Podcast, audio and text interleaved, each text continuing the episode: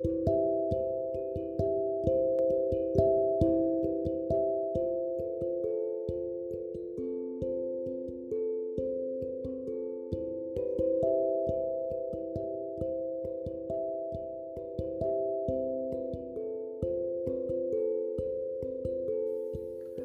அனைவருக்கும் வணக்கம். உங்களை மறுபடியும் சந்திக்கிறதுல ரொம்ப மகிழ்ச்சி. இன்று இந்த நிகழ்ச்சியில் என்னோடு உரையாட இருப்பவர் ஓய்வு பெற்ற ஐஏஎஸ் அதிகாரி டாக்டர் ஜி பாலச்சந்திரன் அவர்கள். வணக்கம் வணக்கம் சார். வணக்கம்ங்க அஹ் இன்று காலையில நான் படிச்ச சில செய்திகளை உங்களோட பகிர்ந்துக்கிறேன் சார்.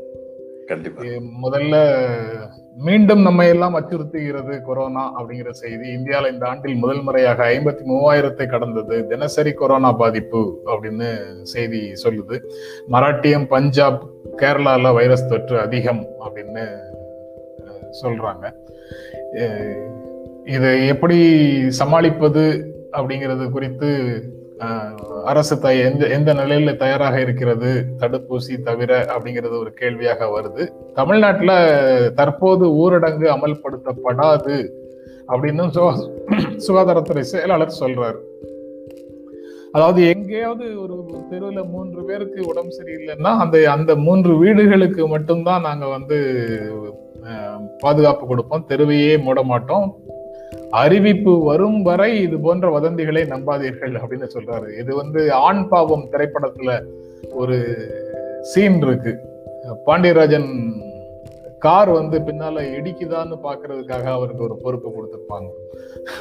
அது இடிக்குதா இடிக்குதான்னு வண்டி ஓட்டுறவர் கேட்க கேட்க இவர் வந்து இடிக்கல இடிக்கலன்னு சொல்லிட்டே வந்து கடைசியில கார் இடிச்சதுக்கு அப்புறம் இடிச்சிடுச்சு அப்படின்னு சொல்லுவாரு. அதே மாதிரி தானா இது? ஊரடங்கு அமல்படுத்தப்படாது அப்படின்னா படவே படாதுன்னு சொல்லணும். அறிவிப்பு வரும் வரை இது போன்ற வதந்திகளை நம்பாதீர்கள் அப்படின்னு சொல்றதை எப்படி புரிந்து கொள்வதுன்னு தெரியல. இந்த கரோனாவை அரசுகள் ஹேண்டில் பண்ற விதம் நீங்க எப்படி சார் பாக்குறீங்க? இந்தியாவில் வந்து கொரோனால வந்து இறப்பு விகிதம் ரொம்ப கம்மியா இருக்கு. ஆ. மற்ற நாடுகளோட ஒப்பிட்டு பார்க்கும் பொழுது அதனால ஒருவேளை இந்த அரசுகளுக்கு வந்து ஒரு நம்பிக்கை என்னன்னா தங்களுக்கு தேவையான காலங்களில் கொரோனா கட்டுப்பாட்டை பற்றி மிக அதிகமாக கவலைப்பட வேண்டாம். ஏனென்றால் நிலைமை கட்டை கட்டுக்கு மீறி போய்விடாது. ஏற்கனவே இருந்ததை நாம் சமாளித்திருக்கிறோம். அப்படிங்கிற ஒரு நம்பிக்கையில இதை செய்யலாம். ஏன்னா எலெக்ஷன் வர்றதுனால ஆளுங்கட்சிக்கு வந்து நிச்சயமா தேர்தல் பிரச்சார சமயத்துல வந்து ஊரடங்கு சட்டம் அல்லது லாக்டவுன் இதெல்லாம் வந்து பலன் தராது. மற்றவங்களுக்கும் பலன் தராது இவங்களுக்கும் பலன் தராது. இது மாதிரி பல்வேறுபட்ட காரணங்கள்னால பீகார்ல வந்து இதை விட அதிகமான தாக்கம் இருந்த பொழுதும் அவங்க தேர்தல் நடத்துனாங்கங்கிறத ஒரு முன்னுதாரணமா காட்டி தேர்தல் நடக்கிற மாநிலங்கள்ல வந்து எந்த விதமான கட்டுப்பாடும் வைக்க மாட்டாங்கன்னு நினைக்கிறேன் தேர்தல் முடிகிற வரைக்கும். உதாரணம் நமக்கு ஏப்ரல் ஆறாம் தேதி தமிழ்நாட்டுக்கு கட்டுப்பாடு வரலாம். கட்டுப்பாடு வரலாம். ஆஹ், வரலாம் அதுக்கப்புறம். அது வரைக்கும் கட்டுப்பாடு கொண்டு வர மாட்டாங்க அது வரைக்கும் ஊரடங்கு போட்டுருவோங்கிற வதந்தியை நீங்க நம்பாதீங்கன்னு தான். ராதாகிருஷ்ணன் புரிஞ்சுக்கணும் இது. ஆறாம் தேதி தான் இது கார் வந்து இடிக்கும் அது வரைக்கும் இடிக்கிற மாதிரி போய்கிட்டு இருக்கும்.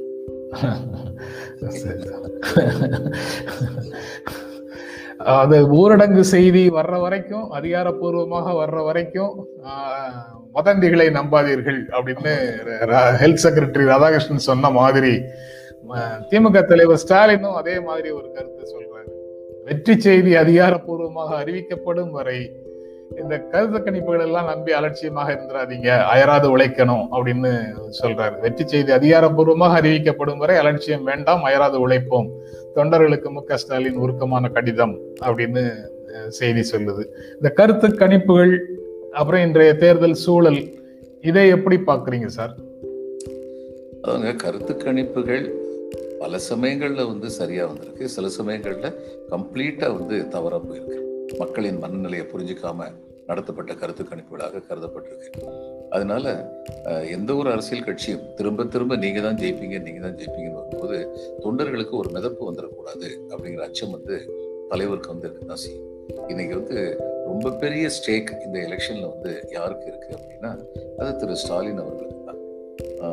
எடப்பாடி இவங்கள்லாம் வந்து மறுபடியும் வந்தாலுமே அவங்க இன்னொருத்தருடைய கட்டுப்பாட்டில் இருப்பாங்கன்னு ஒரு பரவலாக ஒரு கருத்து இருக்கு. ஆனால் ஸ்டாலின் வந்தாருன்னா இண்டிபெண்ட்டாக இருப்பார் அப்படிங்கிற ஒரு நம்பிக்கை இருக்கு. ரெண்டுமே முழுக்க முழுக்க உண்மையாக இல்லாம இருக்கலாம்.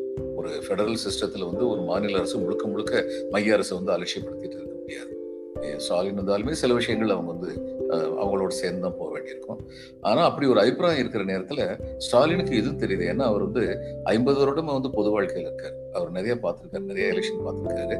அவருக்கு தெரியும் மிதப்பா இருந்துட்டா என்ன நடக்கும்னு. பிளஸ் இந்த பல்வேறு கட்சிகள் இந்த தினகரன் கூட்டணி அதுக்கப்புறம் கமலஹாசன் கூட்டணி அதுக்கப்புறம் சீமானுடைய கட்சி இவங்கெல்லாம் வந்து தனக்கு வர வேண்டிய வாக்குகளை வந்து பிரிச்சிருவாங்க அப்படிங்கிறது அந்த அச்சம் இருக்கிறதுனால மார்ஜின் வந்து ரொம்ப நேரோவா போகக்கூடிய வாய்ப்பு இருக்கு. இந்த நேரத்துல வந்து எலெக்ஷன் கருத்து கணிப்புகள் என்ன சொன்னாலும் மார்ஜின் ரொம்ப கம்மியா போகக்கூடிய நேரத்துல போன எலெக்ஷன்ல வந்து ஒரு முப்பது சீட்டோ என்னமோ நினைக்கிறேன். ஆயிரத்தும் கீழே மார்ஜின் இருந்தது. சில இடங்கள்ல ஐநூறு கீழே சில இடங்கள் நூறு கீழே இருந்தது. இவங்க தோத்துருக்காங்க. அதெல்லாம் மனசுல வச்சு இவர் வந்து எச்சரிக்கை எச்சரிக்கை விடுக்கிறாரு. மக்களோட ஜாக்கிரதையா இருக்கணும் தன்னுடைய தொண்டர்கள் சொல்றாரு நினைக்கிறேன். அது ஒரு நியாயமான ரேஷனல் ஃபியர் அது வந்து இவர் ஸ்டாலின் இந்த எச்சரிக்கை உணர்வை வெளிப்படுத்துறாரு. ஆனா முதலமைச்சர் வந்து ரொம்ப கான்பிடென்டா இன்னொரு செய்தி சொல்றாரு. எதிர்க்கட்சியாக கூட திமுக வர முடியாது அப்படின்னு அவருடைய பிரச்சாரத்துல கருத்தை முன்வைக்கிறாரு. அதை எப்படி பார்க்குறீங்க? அதாங்க அந்த காலத்துல கலாம் வந்து சொன்னாரு கனவு காணுங்கள்னு. அதெல்லாம் இவங்கெல்லாம் வந்து மெய்ப்படுத்திட்டு இருக்காங்கன்னு நினைக்கிறேன். கனவு காணும் உரிமை எல்லாருக்கும் இருக்கு. எடப்பாடியாருக்கு இல்லையா? அதனால எதிர்கட்சியாக கூட இருக்காது திமுக அப்படின்னு சொல்றது வந்து ஒரு மாபெரும் கனவு.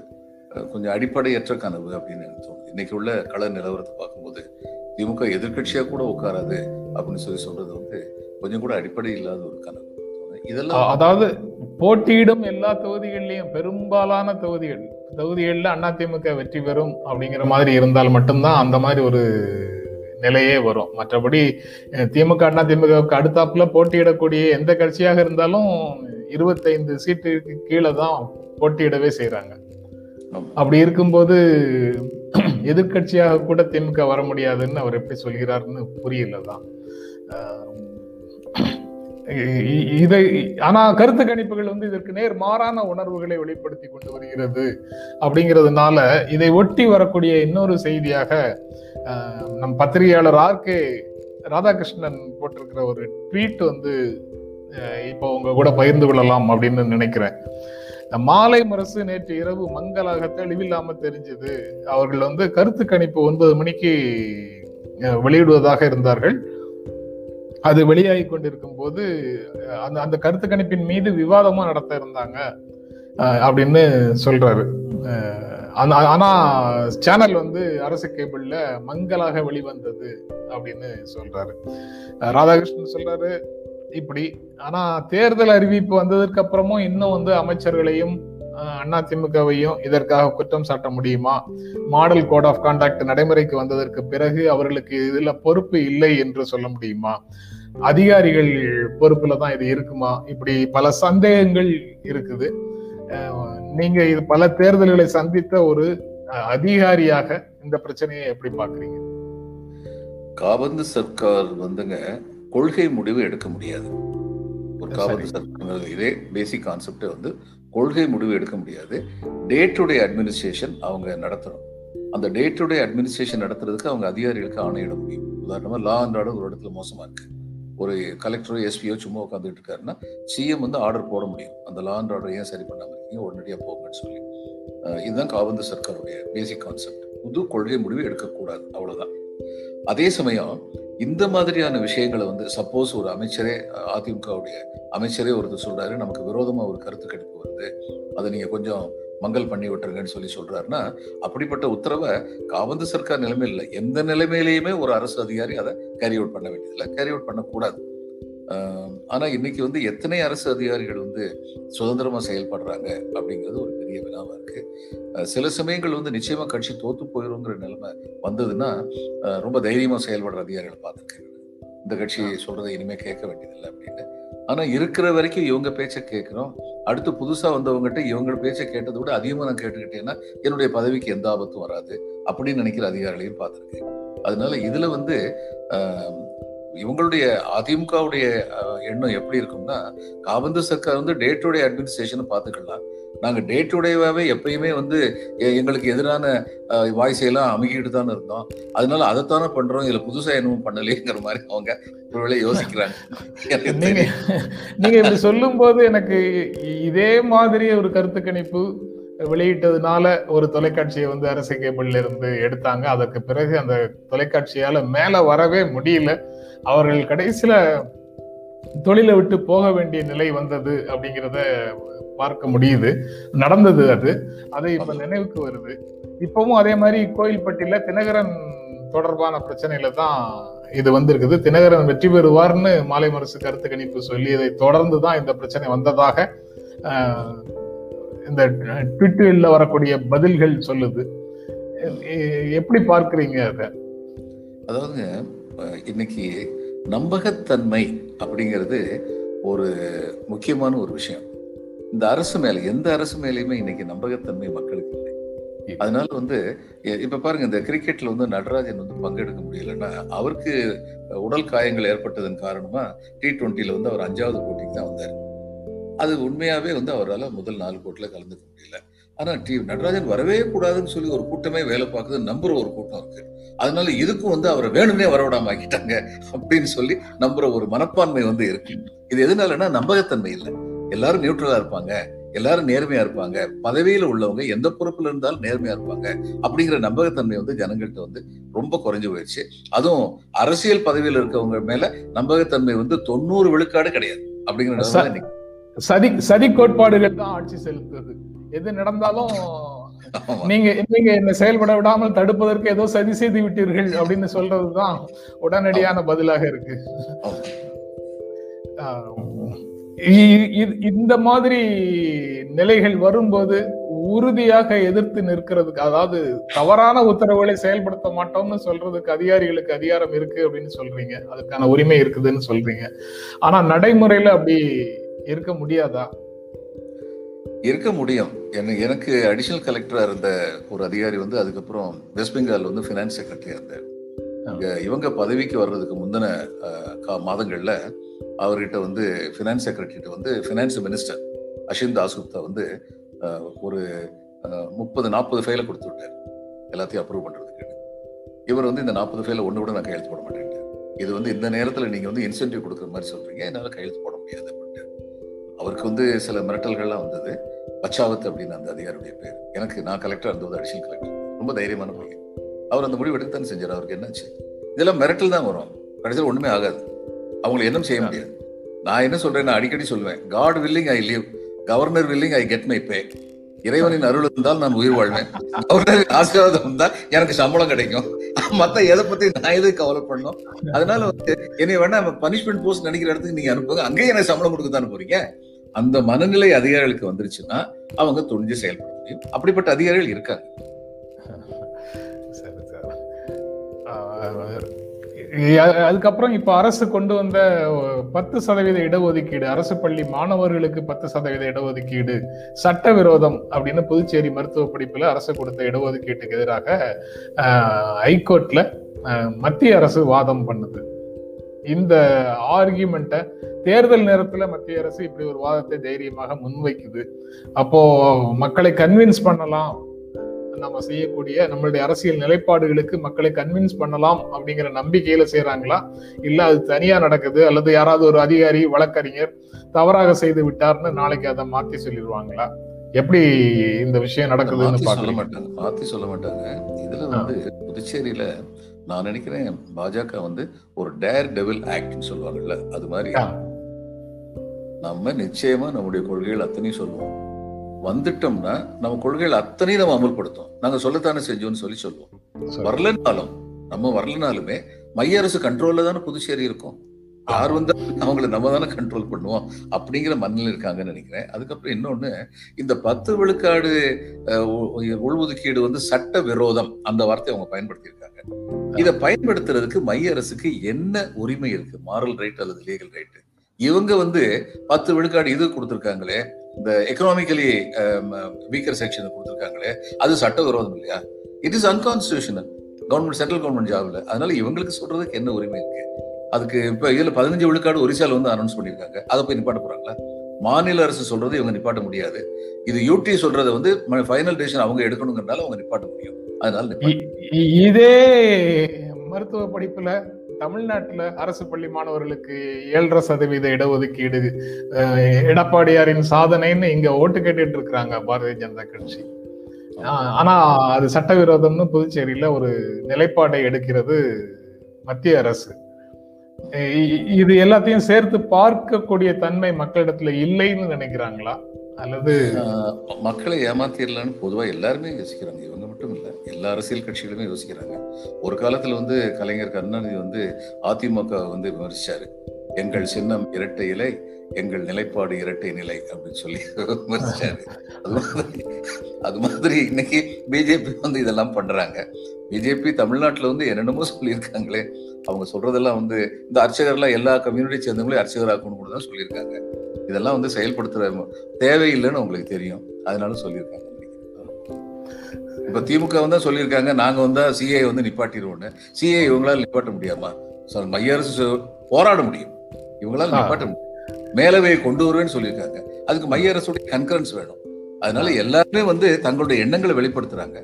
இவங்களும் இவங்களுடைய எண்ணங்கள். ஆனா என்ன இங்க பாஜக பொறுத்த மட்டும் இங்க ஒரு எண்ணம் இருக்கு புதுச்சேரியில இன்னொரு எண்ணம் இருக்கு அப்படிங்கும்போது வெகு விரைவாக தங்கள் எண்ணங்களை மாற்றிக்கொள்ளும் வலிமை பெற்றவர்களாக இருக்கிறார்கள் அப்படிதான் கருத வேண்டியது. நீங்க சொன்னதுதான் சார் திமுகவினுடைய ஒரு வாக்குறுதி அரசியல் நிலைப்பாடு சட்ட மேலவை நனவாகுமா சட்ட மேலவை கனவு அப்படின்னு தினமணியில வந்து ஒரு கட்டுரை வந்திருக்குது. இதுக்கு மேலவை வந்து அவசியம்னு நீங்க நினைக்கிறீங்களா?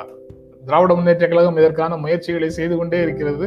அனைத்து இந்திய அண்ணா திராவிட முன்னேற்ற கழகம் அடுத்து ஆட்சிக்கு வரும்போது அதையெல்லாம் தடுத்து கொண்டே இருக்கிறதுங்கிறத தான் நம்ம தொண்ணூறுகளின் தொடக்கத்துல இருந்து பார்த்துக்கிட்டே இருக்கிறோம். எப்படி நீங்க எப்படி இந்த பிரச்சனையை பார்த்து மேலவை வந்து தேவைதான். இப்ப ஊடகங்கள்ல வந்து நடுநிலைமையானவர்கள் வந்து ரொம்ப கடுமையான தாக்குதல் வந்து அரசு எந்திரத்தின் மேல பிரயோகிக்கிறார் இப்ப இவரு ஊடகத்துல ராதாகிருஷ்ணன் பார்த்திருக்கிறேன். அவர் எந்த ஒரு கட்சி சார்பு உடையவர் இல்லை. ஆனா எந்த ஒரு கட்சி தவறு பண்ணாலும் அவர் வந்து ஆளுங்கட்சி எதிர்க்கட்சின்னு சொல்லி பார்க்கறது இல்லை ஆளுங்கட்சி மேல அதிக தாக்குதல் நடத்த வேண்டியிருக்கு ஏன்னா அவங்க ஆளுகின்றார்கள் என்ற காரணத்தினால் அது உடனடியாக மக்களை பாதிக்கும் இப்போ இப்ப இந்த மாதிரி ஊடகங்களை மட்டும் இருக்கிற இந்த வாய்ஸ் வந்து மேலவை இருக்கும்போது அரசுடைய அமைக்கப்பட்ட அவையிலும் பிரதிபலிக்கும். ஒரு காலத்துல உங்களுக்கு நினைவுக்கும் மேலவையில வந்து எதிர்க்கட்சி தலைவராக இருந்தவர் Madras university vice chancellor Lakshmanaswami Mudaliar. இந்த காங்கிரஸ் வந்து இதில் இருந்தவங்க அப்போ அவர் வந்து அவர் கவர்மெண்ட் தான் சம்பளம் கொடுத்துருது அவருக்கு. ஆனா வேலை அவர் கவர்மெண்ட்டை அட்டாக் பண்ற மாதிரி ரொம்ப கடுமையான சொற்களில் கண்ணியமான ஆனால் கடுமையான சொற்களில் அவர் அரசை அர்ச்சிப்பார். அதை நான் பார்த்திருக்கேன். புள்ளி விவரத்தை கொடுத்து.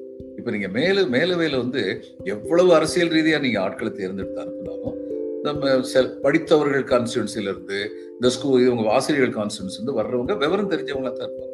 அதுல நம்ம வந்து எதிர்பார்ப்போம் அவர்களால் சரியாக பேச முடியும் என்று அப்படி பேசும் பொழுது ஒரு அரசின் அங்கமாக இருக்கின்ற ஒரு மேலவையிலிருந்து இந்த கருத்துக்கள் வரும் பொழுது அரசை பற்றிய அரசு ஆளுமை பற்றிய கருத்துக்கள் வருவது என்பது மிகவும் வரவேற்கத்தக்கது.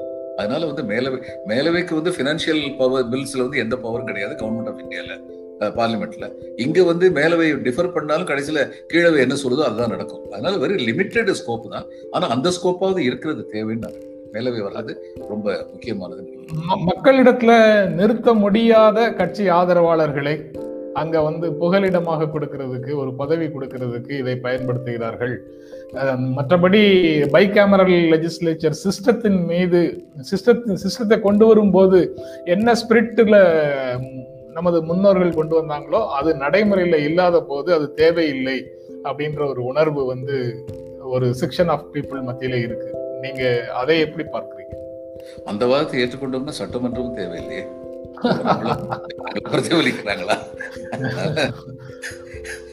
Government people get the government they deserve இன்னைக்கு வந்து இது ரெண்டு குவார்ட்டருக்கும் கோழி பிரியாணிக்கும் ஓட்டு போட்டாங்கன்னா அவங்களுக்கு தே- அவங்களுக்கு தகுதியான அரசு தான் அவங்களுக்கு கிடைக்கும்.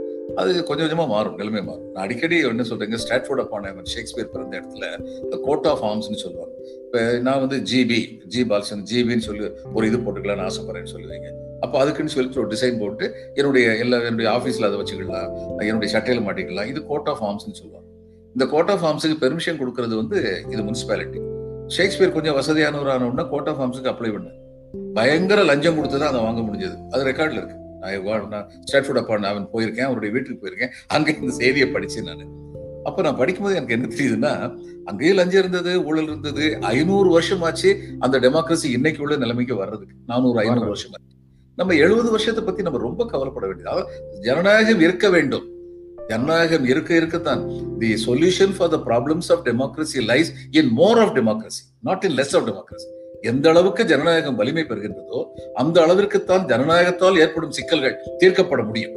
அதனால ஜனநாயகம் வந்து தொடர்ந்து இருந்துகிட்டே இருக்கணும். ஜனநாயகம் இருக்கிறதுனாலதான் இந்த தீமைகளை பத்தி எல்லாம் அறிய முடிகிறது பேச முடிகிறது. அதனால பின்னால ஒரு நாள் வந்து நிவர்த்தி கிடைக்கும்.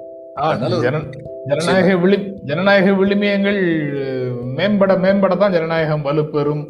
ஜனநாயகத்துல அதிகமான ஜனநாயக உரிமைகள் மக்களிடத்துல போய் சேர சேரதான் ஜனநாயகம் செழுமை அடையும் அப்படின்னு நீங்க வந்து ஷேக்ஸ்பியர் உதாரணத்தை சொல்லி சொல்றீங்க. அதோட சேர்ந்து தகவல் அறியும் உரிமை வந்து மக்களை இன்னும் ஜனநாயகத்தின் பக்கத்துல நெருக்கமாக கொண்டு வரும். அதுலேயும் ஜனநாயகம் தலைக்கும் அப்படின்னு சொல்றீங்க. இங்க அதுக்கு ஜனநாயகத்துக்கு குறுக்க நிற்கிற ஒரு விஷயத்தை பற்றி ஹிந்து எடிட் பேஜ்ல ஒரு கட்டுரை போட்டிருக்கிறாங்க. Here is why the electoral bond scheme must go அப்படின்னு அந்த கட்டுரை சொல்லுது. இது இந்தியாவின் இந்திய ஜனநாயகத்தின் அடிப்படைகளை தகர்க்கிறது இந்த எலக்டோரல் பாண்ட்ஸ் மக்களுடைய தகவல் அறியும் உரிமை சட்டத்தை மறுக்கிறது. அனாமதேய நன்கொடைகளை அரசியல் கட்சிகள் பெறுவதை ஊக்குவிக்கிறது. இந்த நன்கொடைகளுக்கு எந்த விதமான வரையறைகளும் கிடையாது இந்த இதன் இதுல. தேர்தல்களில் பணத்தோட செல்வாக்கை கட்டுப்படுத்த வேண்டும் அப்படிங்கிற ஜனநாயக அடிப்படையையும் இது வந்து மீறுகிறது அப்படின்னு வரிசையாக பல பாயிண்ட்ஸ் அதில் சொல்லிட்டே போறாங்க. நீங்க எப்படி பார்க்குறீங்க இதை? ரொம்ப கரெக்டுங்க இந்த எலக்ட்ரல் பாண்ட்ஸுங்கிறது வந்து ஆன்டி டெமோக்ராட்டிக் ஜனநாயகத்துக்கு விரோதமானது. யார் எவ்வளோ கொடுத்தாங்கிற விவரமே தெரியாமல் கொடுக்கலான்னா யார் எவ்வளோ கொடுத்தாங்கிறத அறியக்கூடிய அதிகாரம் வந்து அரசுகிட்ட இருக்கு. அப்போ அவங்க வந்து கொடுக்குறவங்க வந்து ஆளுங்கட்சிக்கு மட்டும்தான் கொடுப்பாங்க. எதிர்கட்சி கொடுத்தா ஆளுங்கட்சிக்கு எண்பது பெர்சன்ட் கொடுத்தா எதிர்கட்சி இருபது பெர்சன்ட் கொடுப்பாங்க. அது ஆளுங்கட்சி ஒன்றும் செய்ய மாட்டாங்க. ஆனா ஆளுங்கட்சிக்கு ஐம்பது இங்க ஐம்பது அல்லது ஆளுங்கட்சிக்கு அறுபது இங்க அறுபது நாற்பது அப்படின்னு கொடுத்தா கூட அவங்க மேல வந்து அச்சுறுத்தல்கள் நடக்குங்கிற பயம் அவங்களுக்கு இருக்கும். வணிகர்களும் தொழில் செய்பவர்களும் அரசை எப்பொழுதுமே விரோதித்துக் கொள்ள விரும்ப மாட்டார்கள். ஏனென்றால் அவர்களால் வணிகம் செய்ய முடியாது தொழில் செய்ய முடியாது. அதனால இது வந்து வாய்ப்பூட்டு போடுகிறது அவர்களுக்கு. பொதுமக்களுக்கு யாரிடமிருந்து எவ்வளவு பணம் எந்த கட்சிக்கு வந்தது என்பதே தெரியாத ஒரு நிலைமை உருவாக்குகிறது. அதுக்கப்புறம் பணத்தின் மூலம் ஒரு தேர்தலை நாம் விலைக்கு வாங்கிவிட முடியும்.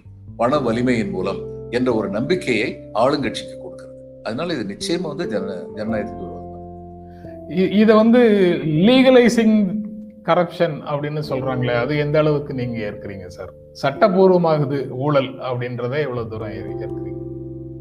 ஆமா இந்தியா வந்து ஒரு ஃபெர்டைல் கண்ட்ரி அதாவது அறிவியல்ல ரொம்ப கூடின கண்ட்ரி விஞ்ஞானபூர்வமாக ஊழல் செய்தார்கள்.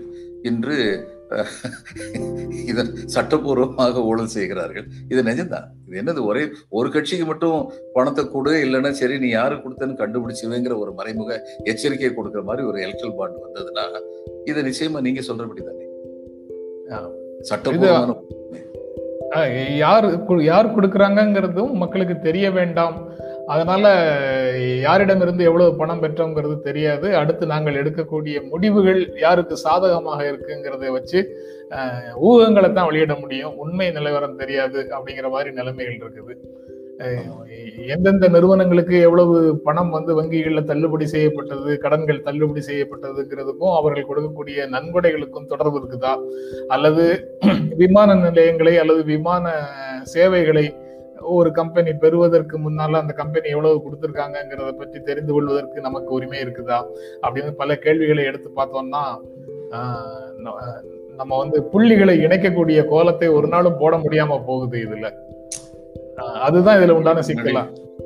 ரொம்ப நாளைக்கு முன்னாடி ஒரு ஊர்ல நான் தமிழ்நாட்டுக்குள்ள ஒரு ஊர்ல நான் பணி முதல்ல கல்லூரி முடிச்ச உடனே கல்லூரி விரிவுரையாளர் விரிவுரையாளராக பணிபுரிஞ்சிட்டு இருக்கேன் அங்க வந்து ஒரு அரசியல்வாதி அது பொறுப்புல இருந்த ஒரு அரசியல்வாதி அவர் வீடு கட்டிட்டு இருந்தாரு. அரசு கல்லூரி கட்டடம் கட்டிக்கிட்டு இருந்த போது கணித பேராசிரியர் ஒருத்தர் என்று சொன்னாரு இந்த கணிதத்துடைய பெரிய தத்துவத்தை இது நிரூபிச்சுட்டு இருக்கு பாத்தீங்களா? இந்த அரசு கட்டடத்துடைய வளர்ச்சியும் இந்த அரசியல்வாதியின் வீட்டின் வளர்ச்சியும் they are directly proportional to each அதர்ங்கிறத பாருங்க அது வெளிப்படைத்தன்மை. அந்த அளவுக்கு நமக்கெல்லாம் தெரியுது. என்ன நடக்குதுன்னு. இங்க என்ன நடக்குதுன்னே தெரியாது. எதுக்காக வேண்டிய லோன் ரைட் ஆஃப் பண்ணாங்கிறதே வந்து இவர் அதிகமா நன்கொடை கொடுத்ததுனால இருக்குமோ? அது உண்மையா இருக்கலாம் பொய்யா இருக்கலாம். ஆனா மறுபடியும் நான் சொல்றேன்ல நம்பகத்தன்மையை குலைப்பதே ஜனநாயகத்துக்கு விரோதமாகும் இன்னைக்கு நம்பகத்தன்மை குலைக்கப்படுகிறது. அஹ் ஆனா நீங்க சொன்ன கணக்குல கணிதத்துல கணித புத்தகத்துல வந்து எல்லா கணக்குகளுக்கும் விடை கடைசி பக்கங்கள்ல இருக்கும். ஆனா ஜனநாயகத்துல மக்களுடைய கோபம் வரும்போது மக்களுடைய எழுச்சி வரும்போது என்ன ரிசல்ட் வருங்கிறது முன்கூட்டியே இவர்களால அறிந்து கொள்ள முடியாதது. முடியாதது அப்படின்னு ஆனா அதுலயும் அரசியல்வாதிகள் பாடம் கத்துக்கிட்டாங்க. அதாவது எழுச்சியை தடுத்து நிப்பாட்டுறதுக்கு தான் இன உணர்வையோ மொழி உணர்வையோ மத உணர்வையோ தூண்டினால் இந்த இத்தகைய எழுச்சிகளை தடுத்து நிறுத்தி விட முடியும் அப்படிங்கிற நம்பிக்கை அவங்களுக்கு வந்திருக்கு. முன் முன் முன்காலத்துல இருந்த அனுபவங்கள் மூலமாக. அதனால இன்னைக்கு உள்ளவங்க வந்து இன்னைக்கு உள்ள அரசியல்வாதிகள் வந்து இது different improved version of corona resistance வந்து நமக்கு வந்து ரொம்ப அதிகம் கிடையாது. அவங்க வந்து நம்ம ரெசிஸ்டன்ஸை மீறி போய்கிட்ட அளவுக்கு வளர்ந்துகிட்டு இருக்காங்க. எந்த ஒரு குறிப்பிட்ட கருத்தையும் நான் சொல்லல. அரசியல்வாதிங்கிறவங்க பாலிடெமிக் அப்படின்னு புதுசா சொல்லணும். அந்த மாதிரி. இது அரசியல் பெருந்தொற்று. ஆமா அரசியல் பெருந்தொற்று. ஆனா எழுபது ஆண்டுகள் தான் ஆயிருக்குது. இன்னும் சரியான விஷயங்களை சார்ந்து நின்று மக்கள் வந்து ஜனநாயகத்தை செழுமைப்படுத்துவார்கள் நிச்சயமா. அப்படின்னு நீங்க ஏற்கனவே சொன்னீங்க. ஆமா. நிச்சயமாக இதுல வந்து வெஸ்ட் பெங்கால்ல கிராமத்துல இருந்த போது. பஞ்சாயத்துக்கு அதிகாரம் கொடுத்தாங்க. ஒரு எம்எல்ஏக்கு மட்டும் அதிகாரம் இருந்ததுன்னா ஒரு உள் ஒரு தூரத்துல உள்ள ஒரு தொகுதியில எம்எல்ஏ இருக்கவரு கல்கத்தால வீடு கட்டினாருன்னா அந்த ஊருக்கு உள்ளவங்களுக்கு தெரியாது அது. பஞ்சாயத்துல கிராம பஞ்சாயத்து பிரசிடென்ட் வந்து அல்லது உறுப்பினர் வந்து அவங்களுக்கு அந்த அளவுக்கு கனெக்ஷன் கிடையாது. ஒரு கல்கத்தாவுக்கு போறதுக்கு லக்னோ போறதுக்கு கனெக்ஷன் கிடையாது. எங்கிட்ட வந்து ஒருத்தர் வந்து சொன்னாரு ஒரு பஞ்சாயத்தோட பிரசிடென்ட் பத்தி சார் இந்த ஆள் வந்து வெள்ளை வேஷ்டி கட்டியே நான் பார்த்தது சார் வேஷ்டி எப்பயுமே ப்ரௌன் கலர்ல இருக்கும். இங்க பதவிக்கு வந்ததுக்கு அப்புறம் எப்படி சார் வெள்ளை வேஷ்டி கட்டான்னு கேட்டேன். நான் இன்னும் பாத்துட்டீங்கல்ல அப்ப அடுத்து என்ன செய்யணும்னு உங்களுக்கு தெரியும்ல? அப்ப நீங்க அதை செஞ்சிருங்க. அதனால இதுதான் ஜனநாயகத்தை வந்து கீழ்மட்டத்து வரைக்கும் கொண்டு வரதுல உள்ள பெரும் நன்மை என்னன்னா வெளி வெளிப்படையாக அரசியல்வாதிகள் செய்யும் தவறுகள் ஓரளவிற்கு வெளிப்படையாக உணரப்படும். அந்த அளவுக்கு ஜனநாயகம் வந்து வலுப்பெறும் ரொம்ப ரொம்ப நன்றி சார் காலையில இந்த கருத்துக்களை எல்லாம் எங்களோட பகிர்ந்து கொண்டதற்கு ஜனநாயகத்தை மேலும் செழுமைப்படுத்துவதற்கு தேவையான இன்புட்ஸ் கொடுத்துருக்கீங்க. ரொம்ப ரொம்ப நன்றி. இந்த நிகழ்ச்சியில கலந்து கொண்டு உங்களுடைய கருத்துக்களை பகிர்ந்து கொண்டதற்கு எங்கள் நெஞ்சார்ந்த நன்றி. நன்றிங்க. வணக்கம். வணக்கம். வணக்கம். வணக்கம். வணக்கம் சார் மீண்டும் சந்திப்போம். நன்றி. வணக்கம்.